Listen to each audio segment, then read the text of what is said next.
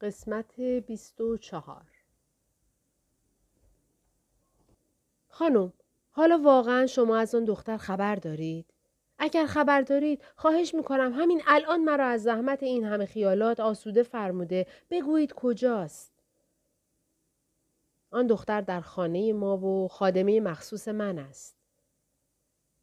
ناخدا از شنیدن این خبر خوشحال شد. آثار خورمی در چهرهش ظاهر گردید و گفت خانم از شما متشکرم. خواهش می‌کنم بگویید که در سارد است یا در جای دیگر. می‌خواهی چه کنی؟ می‌خواهم او را هر چه زودتر ببینم. یعنی به چه زودی؟ هر چه زودتر بهتر. مثلا اگر همین حالا ممکن باشد به دیدن او خواهی رفت؟ اگر مسافرین کشتی من غیر شما بود همین حالا کشتی را به طرفی که او هست میراندم. دیدن او محتاج به این نیست که خط سیر کشتی را عوض کنی. پس از قراری که شما میفرمایید این دختر در جزیره دلس منزل دارد.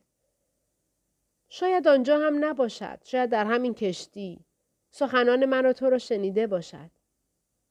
اینجا؟ اینجا؟ همینجا؟ بله. آن دختر در همین جاست و همین دختری است که در چند قدمی تو ایستاده و سخنان تو را میشنود. و آنگاه به آریدیس اشاره کرد. ناخدا به آریدیس رو کرد و او را دید که به دیوار کشتی تکیه داده است. صورت آریدیس از شدت حزن و اندوه تیره شده و آنقدر اشک از چشمان سیاهش جاری شده بود که خیسی گریبان پیراهن سفیدش کاملا دیده می‌شد. ژوپیتر که آریدیس را در این حال دید با لحنی سرشار از شادی گفت آریدیس با نجات دهنده خود که تو را چون فرزندش دوست دارد سخن بگو و مهربان باش. ناخدا و آریدیس دقایقی را چون پدر و دختری که سالها از هم دور افتاده و ناگهان به هم رسیدند به یکدیگر خیره شدند. ناخدا آنقدر شادمان شد که گویی به همه آرزوهای محال خیش دست یافته و آریدیس نیز مثل کسی شده بود که به پدر حقیقی خود رسیده است. آنها بقیه راه را با خوشی و آرامش خاطر طی کرده و تا جزیره دلس پیش رفتند. چند روز در آنجا توقف کردند تا روز قربانی کردن فرا رسید. جزیره دلس پر بود از زائرین معبد. بیشتر زائرین از ساکنین جزایر ینین و اهل آتن و سایر شهرهای یونان بودند. در روز موعود قبل از طلوع خورشید ژوپیتر از خواب برخاست به همراهی آریدیس و ناخدا از منزل بیرون آمدند و جمعی از خدمتکاران و غلامان نیز همراه آنها به راه افتادند. یکی از غلامان گاو بزرگ زرد رنگی را که شاخهایی شبیه شاخ گاو میش داشت برای قربانی کردن به دنبالشان می برد. یکی از کنیزان نیز بغچه لباسی روی دست گرفته پیشاپیش ژوپیتر می‌رفت. پس از مدت کوتاهی به کنار چشمه رسیدند. ژوپیتر در آنجا غسل کرد، لباسهای پاکیزه و زیبایش را پوشیده و از همانجا به مقصد معبد دلس پیش رفتند. در نزدیکی معبد از مردمان هر قبیله دیده می‌شد. بعضی از آنها مشغول خواندن دعاهای قربانی بودند و بعضی دیگر در انتظار به سر می بردند که زمان رقص روژالنس فرا رسد. آنها خود را به معبد رساندند و پس از آنکه شاخ گلی با یک زنجیر نازک زرین به گردن گاو قربانی آویختند و سرش را زینت نمودند آن را به پایین محراب که از سنگ مرمر ساخته شده بود بردند. در بالای محراب عود و انبر سوزانیدند. ژوپیتر در پایین محراب ایستاده مشغول خواندن دعا شد. یک نفر از روحانیون نیز در کنار او ایستاده دعای قربانی را تلقین می کرد. سرانجام دعا تمام شد. قدری جوی بوداده به سر قربانی ریختند. سپس یکی از خدام معبد که تبری بسیار تیز در دست داشت پیش آمده و گاو را کشت. آنگاه یکی از خادمه ها که تشتی از نقره در دست داشت پیش رفته خون آن را میان تشت جمع کرد و به معبد پاشید. در همه این مدت صدای نی با آهنگی خاص به گوش می رسید. سپس گوشت قربانی را قطعه قطعه نموده با عود و انبر مخلوط کردند و داخل محراب سوزاندند.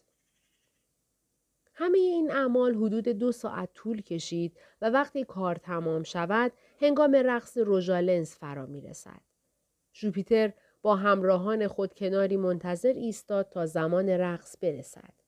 ناگهان یکی از خدام معبد با صدای مخصوصی شروع شدن رقص را اعلام کرد. در این هنگام زائران سه گروه شده هر گروه در یک طرف صف بسته و ایستادند. صف اول شامل نیزنهای ماهری بود که برای چنین روزی تمرینات زیادی کرده بودند. صف دوم آوازخانان بودند و صف سوم کسانی که برای رقص حاضر شده و در جلوی محراب ایستاده بودند. اطراف صحن معبد نیز پر بود از تماشاچیانی که در کنار دیوار صف بسته بودند. درختان خرما تقریبا صحن معبد را از گرمی آفتاب محفوظ داشته و زائرین به خاطر سایه آنها از گرما راحت بودند. در ابتدا نیزنان با آهنگی مخصوص و روحانی که شبیه آواز کنونی مسیحیان است شروع به نواختن کردند و به دنبال آنها آوازخانان به همان وزن مشغول خواندن شدند. حدود یک ساعت این حال دوام یافت تا اینکه نوای نی و صدای آواز حال زائرین را دگرگون کرده.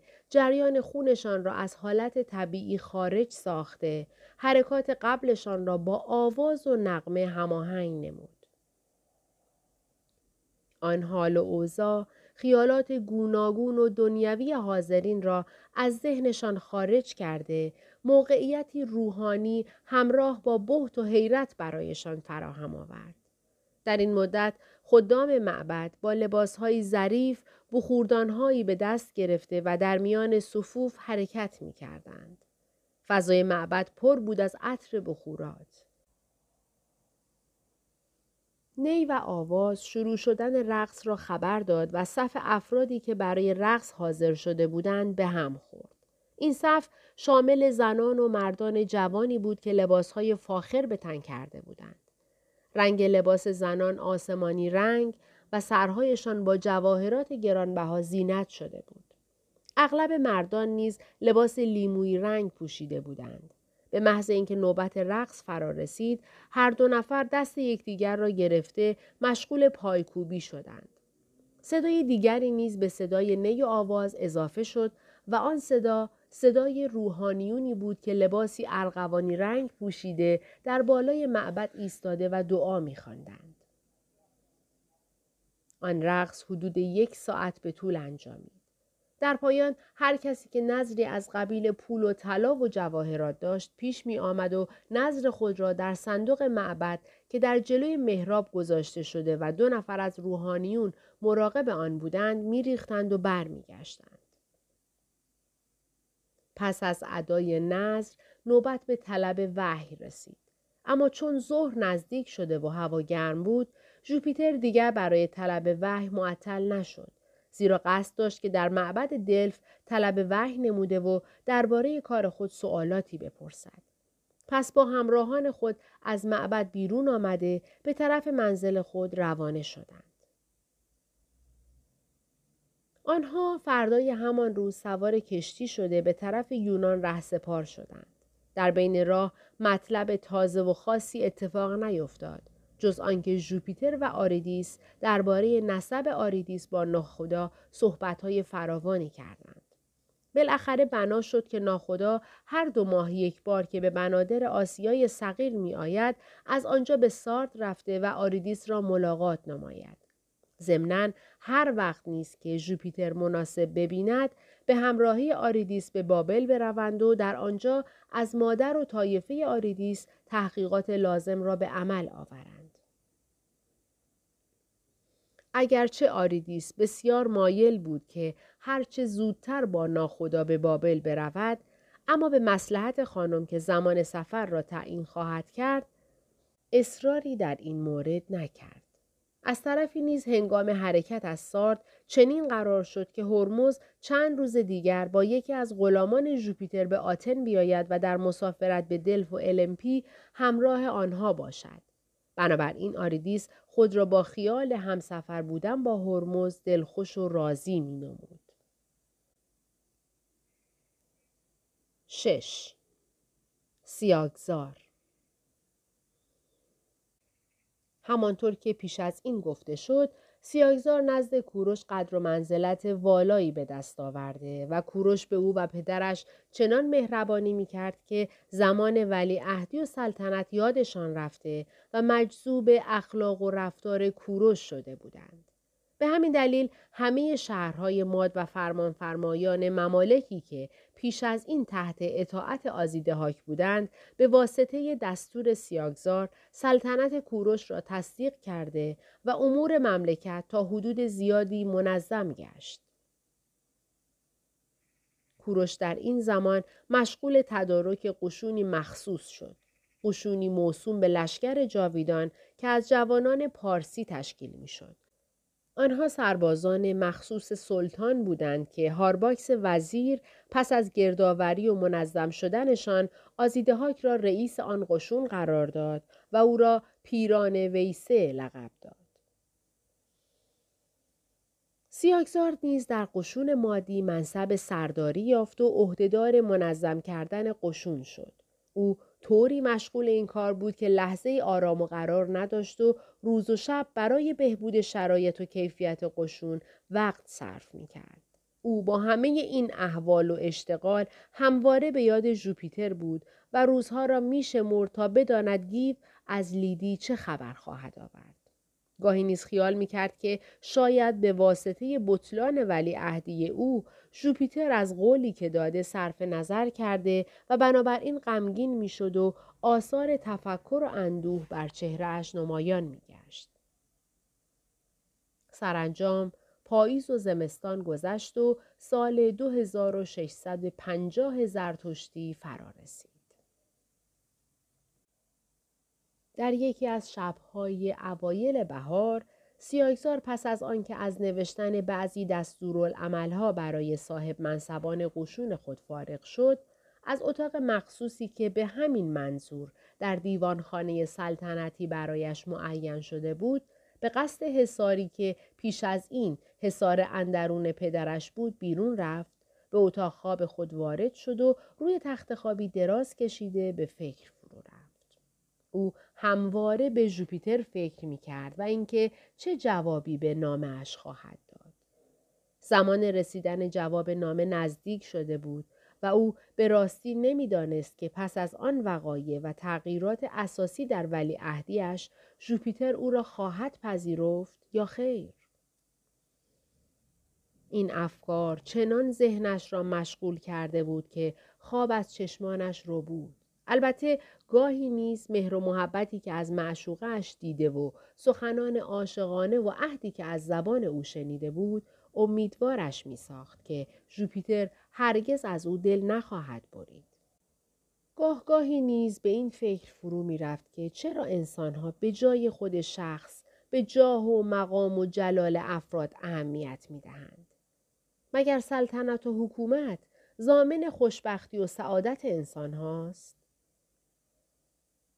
سیاگزار حدود دو ساعت مشغول این افکار و خیالات بود که سرانجام خیال دوم بر وی غلبه کرد و تردید او به یقین مبدل شد که ژوپیتر به نامش جواب مثبت نخواهد داد. همین مطلب حواس او را به طور کامل به خود جلب کرد و باعث شد که تا صبح به خواب نرود. نزدیک صبح بود که سیاگزار به خواب رفت. و وقتی بیدار شد حدود یک ساعت از وقت حضورش در نزد کوروش گذشته بود. او بر حسب عادت خود که از قفلت ورزیدن در امور بیزار بود فورا برخواست تا هرچه زودتر لباس پوشیده به حضور کوروش برود اما وقتی ردای خیش را برداشت که بپوشد هنوز دست به گریبان نبرده بود که سست گردیده روی بالش افتاد و آن عجله به تعنی و خموشی مبدل گردید او همچنان بی حرکت ماند و همان خیالات شب پیشین به سراغش آمد. گویی همان خیالات در هنگام خواب بالای سر سیاگزار ایستاده بودند که تا از خواب بیدار شد به سرش هجوم آورند. یأس و نومیدی بر وی طوری غلبه کرد که به حضور شاه رسیدن را بیهوده دانست و با خود گفت من تا کنون به آن امید خدمت می کردم که کارم موجب سرفرازی معشوقم باشد. حال که از رسیدن به معشوقم معیوس گشتم دیگر به چه امید خدمت کنم؟ اگر او همسر ولی عهد این مملکت نشد حداقل باید همسر یک سپه بود یا وزیر جنگ سلطنتی بشود. به چه امیدی طالب ترفیع رتبه و نزدیکی به شاه باشم در حالی که من زندگی خیش را بدون جوپیتر نمی‌خواهم دیگر نه مقام می‌خواهم نه رتبه و درجه سیاهزار حدود یک ساعت در همان حال و خیالات بود که خادمه وارد شد و گفت فرستاده شاه پشت در منتظر شماست. می‌گوید پادشاه شما را خواسته است. سیاگزار می‌خواست عذری آورده و نزد شاه نرود که خادمه اضافه کرد. شاه فرمودند که نامه هم از طرف گیو رسیده است و برای شماست. سیاگزار به محض شنیدن این سخن به سرعت از جا برخاست. لباس پوشیده از اتاق بیرون رفت و از حصار اندرون خارج شده وارد حصار سلطنتی گردید. سپس خود را به اتاق بزرگی رساند که اغلب کوروش برای رسیدگی به امور مملکتی در آنجا بود. وقتی سیاگزار وارد اتاق شد، کوروش مشغول مطالعه نامه گیو بود. بنابراین در کناری ایستاد تا کار کوروش پایان یابد. سپس کوروش رو به سیاگزار کرد و گفت خیلی دیر آمدی. سیاگزار با بیحالی جواب داد. امروز حالم خوش نبود و قدری کسالت داشتم. به همین خاطر نتوانستم به موقع شرفیاب شوم. کوروش نامه سربسته ای را که در برابرش بود برداشت و گفت این نامه از لیدی و از طرف هرمز برای شما فرستاده شده است. شاید فقط هم از هرمز نباشد. سیاگزار پیش رفت نامه را گرفت و از دری دیگر وارد اتاق کوچکی شد. آنگاه روی کرسی کوچکی نشست و مهر از سر نامه باز کرد. نامه روی پوست آهو نوشته شده و مهر آن به خط میخی و امضای هرمز بر آن نقش بسته بود. وقتی نامه را باز کرد، نامه دیگری در بین آن دید که امضای آن به خط یونانی و روی ورقه از برگ پاپیروس نوشته شده بود. سیاگزار مهر نامه را نگاه کرد و نام جوپیتر را که با مرکب قرمز رنگ روی آن نقش بسته بود دید. هنوز نامه را باز نکرده و مطلب آن را ندیده بود که همه غمهایش از بین رفت و ناامیدیش به امید مبدل گشت. پس به سرعت نامه را گشود و چنین خواند.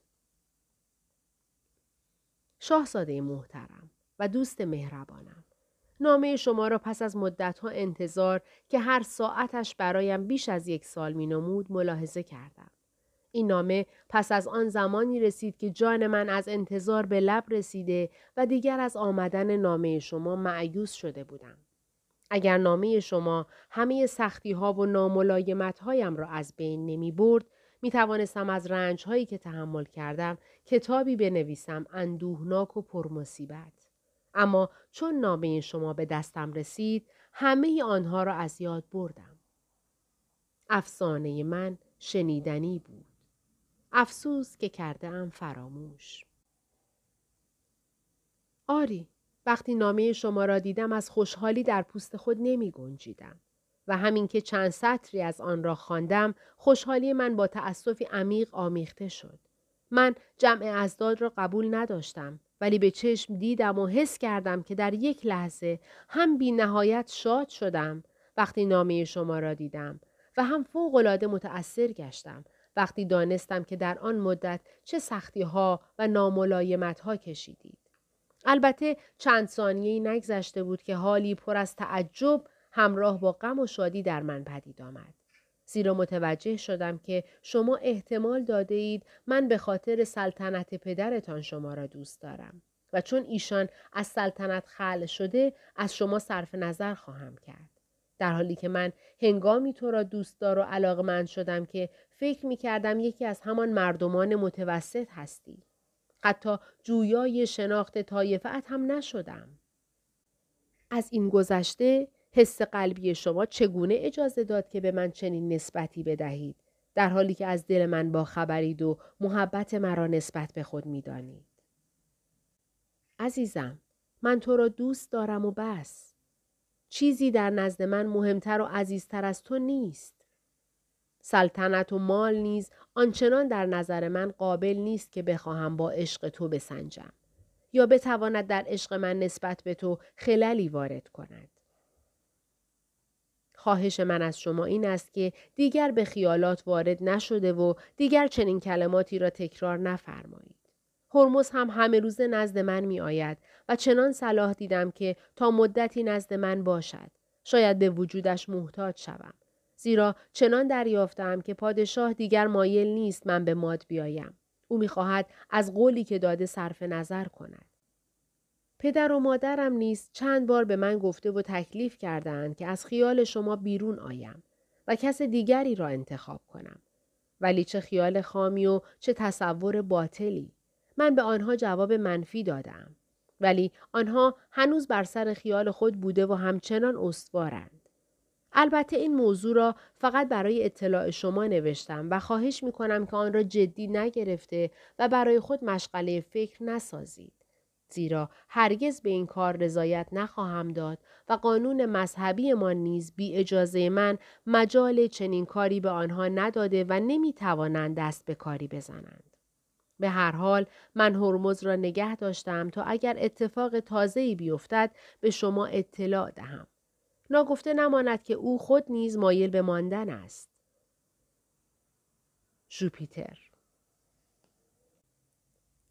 سیاکزار تازه نامه ژوپیتر را تمام کرده و هنوز آثار تغییر چهرهش به خاطر مطالب آن نامه پیدا بود که ناگهان در اتاق باز و کوروش وارد شد. سیاکزار برخواست و به ادب ایستاد.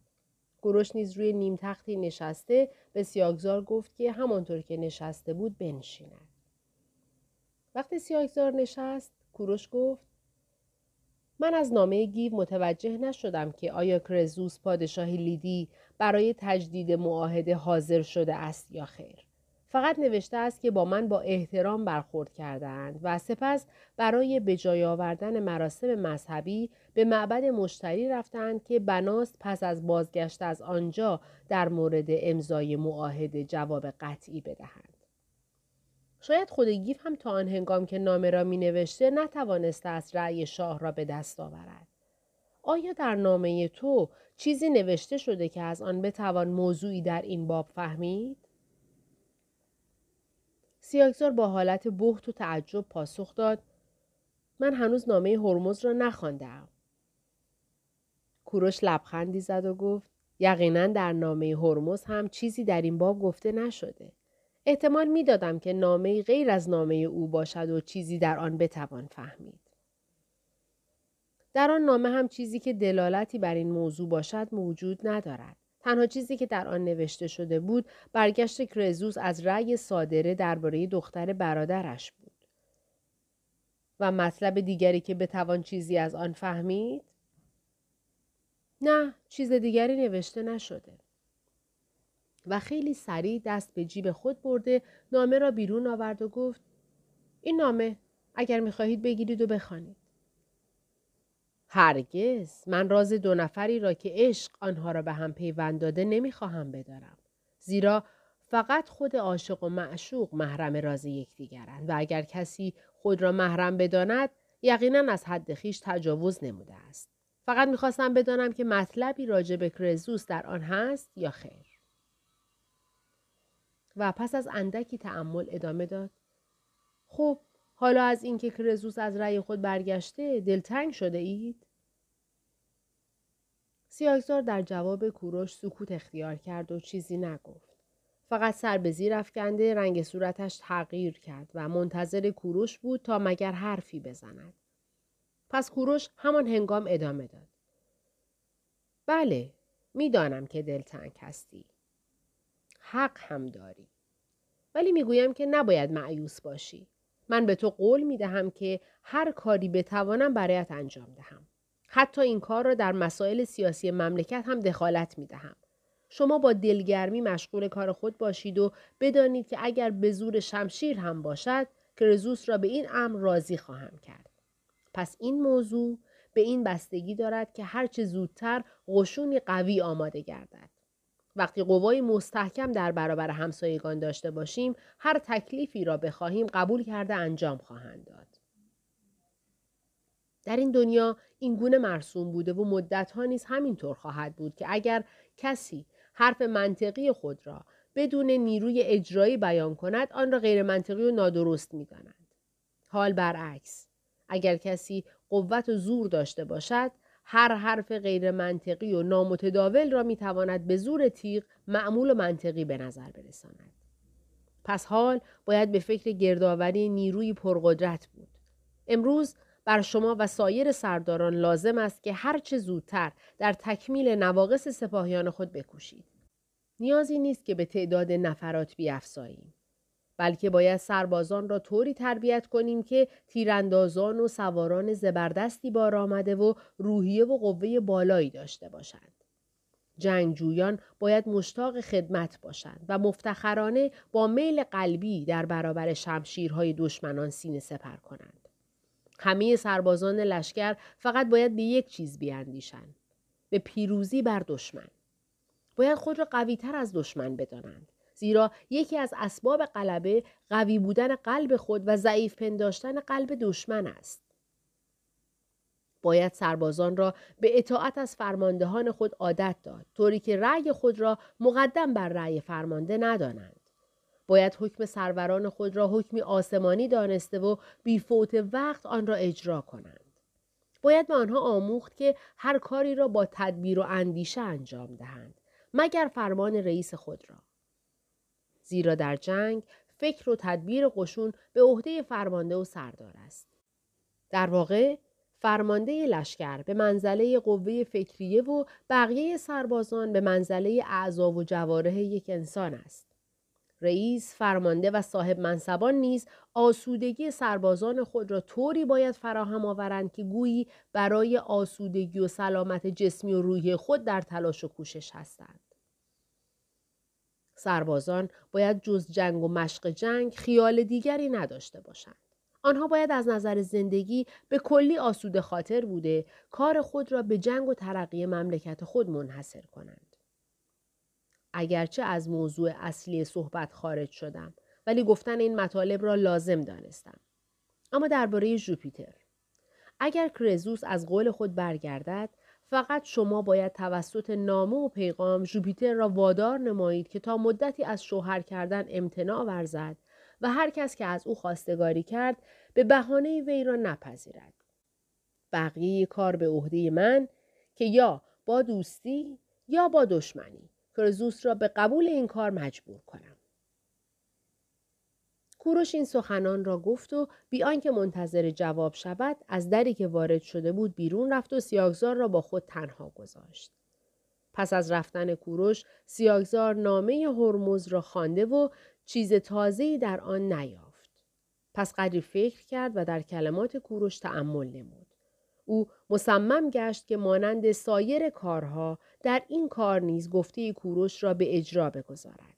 زیرا می‌دانست که کوروش در آراء خود هیچ گونه خطایی نخواهد کرد و وعده های غیر عملی به کسی نمی دهد. در واقع اگر وعده ای کند به هر قیمتی آن را انجام خواهد داد. پس قلم را برداشت و با قوت قلبی که هرگز در خود ندیده بود جواب ژوپیتر را چنین نوشت. شاهزاده خانم محترم عزیز من وقتی که خیالات یعصاور بر ذهن من هجوم آورده و در دریای ناامیدی قوطه ور شده بودم نامه شما به دستم رسید و روح امیدواری و حیات در بدنم دمید مرا زندگانی تازه بخشید درباره اعتراضی که به من داشتید باید بگویم که حق دارید و من در این باره خود را مقصر می دانم. زیرا وفا و محبت یکی از نفیسترین هدیه ها و بهترین صفات انسانی است که تو بیش از همه آن را داشته و داری. من در سوء زنهایی که نسبت به شما داشتم و احتمال بیوفایی داده بودم خود را مقصر دانسته و طلب بخشش و عفو از جانب شما را دارم. عزیز من، در واقع من هم تقصیر ندارم. این عشق است که خیال انگیز و مملکت اوست که غمخیز است. هر شب و روز یک شکل است و هر ساعت و لحظه به صورتی خاص جلوه می کند. گاهی با هیچ عاشق را امیدوار می کند دلش را شاد میگرداند و جسمش را شاداب می نماید و گاهی نیز با خیالات یعصاور پایه های امیدواری را هر چند محکمتر از کوه در هم می شکند و فرو می ریزد. عاشق بیچاره در مقابل عشق اختیاری از خود ندارد. عزیز من. در این صورت آیا باز هم مرا مقصر می دانید؟ یا عذر مرا خواهید پذیرفت و معذورم خواهید داشت؟ نوشته بودید که عموی شما از رأی خود برگشته است. این بدبختی من است که از هر طرف مانعی در راه یگان مقصود خود بیابم و زمان خوشبختیم را به تأخیر بیاندازد. ولی سرانجام تو از آن من و من از آن تو هستم و به یاری مزدا موانع از جلوی راه مقصود برداشته خواهد شد. کاری که در این مورد باید انجام دهی این است که هرگز در این باره با کسی سخنی نگویی و فقط هرگاه به شما تکلیف همسری با کسی نمودند رد کنید. دیگر چیزی هم راجع به من نگویید. بلکه به پدر و مادر خود بگویید که از من صرف نظر کرده اید. آنکه جز شما کسی را دوست نداشته و ندارد سیاگزار. سیاگزار نامه را تمام کرده پس از آن نامه دیگری نیز به هرمز نوشت و دستورالعملهای خاصی برای او تعیین کرد. سپس نامه ژوپیتر را داخل آن گذاشت و سر آن را مهر کرد.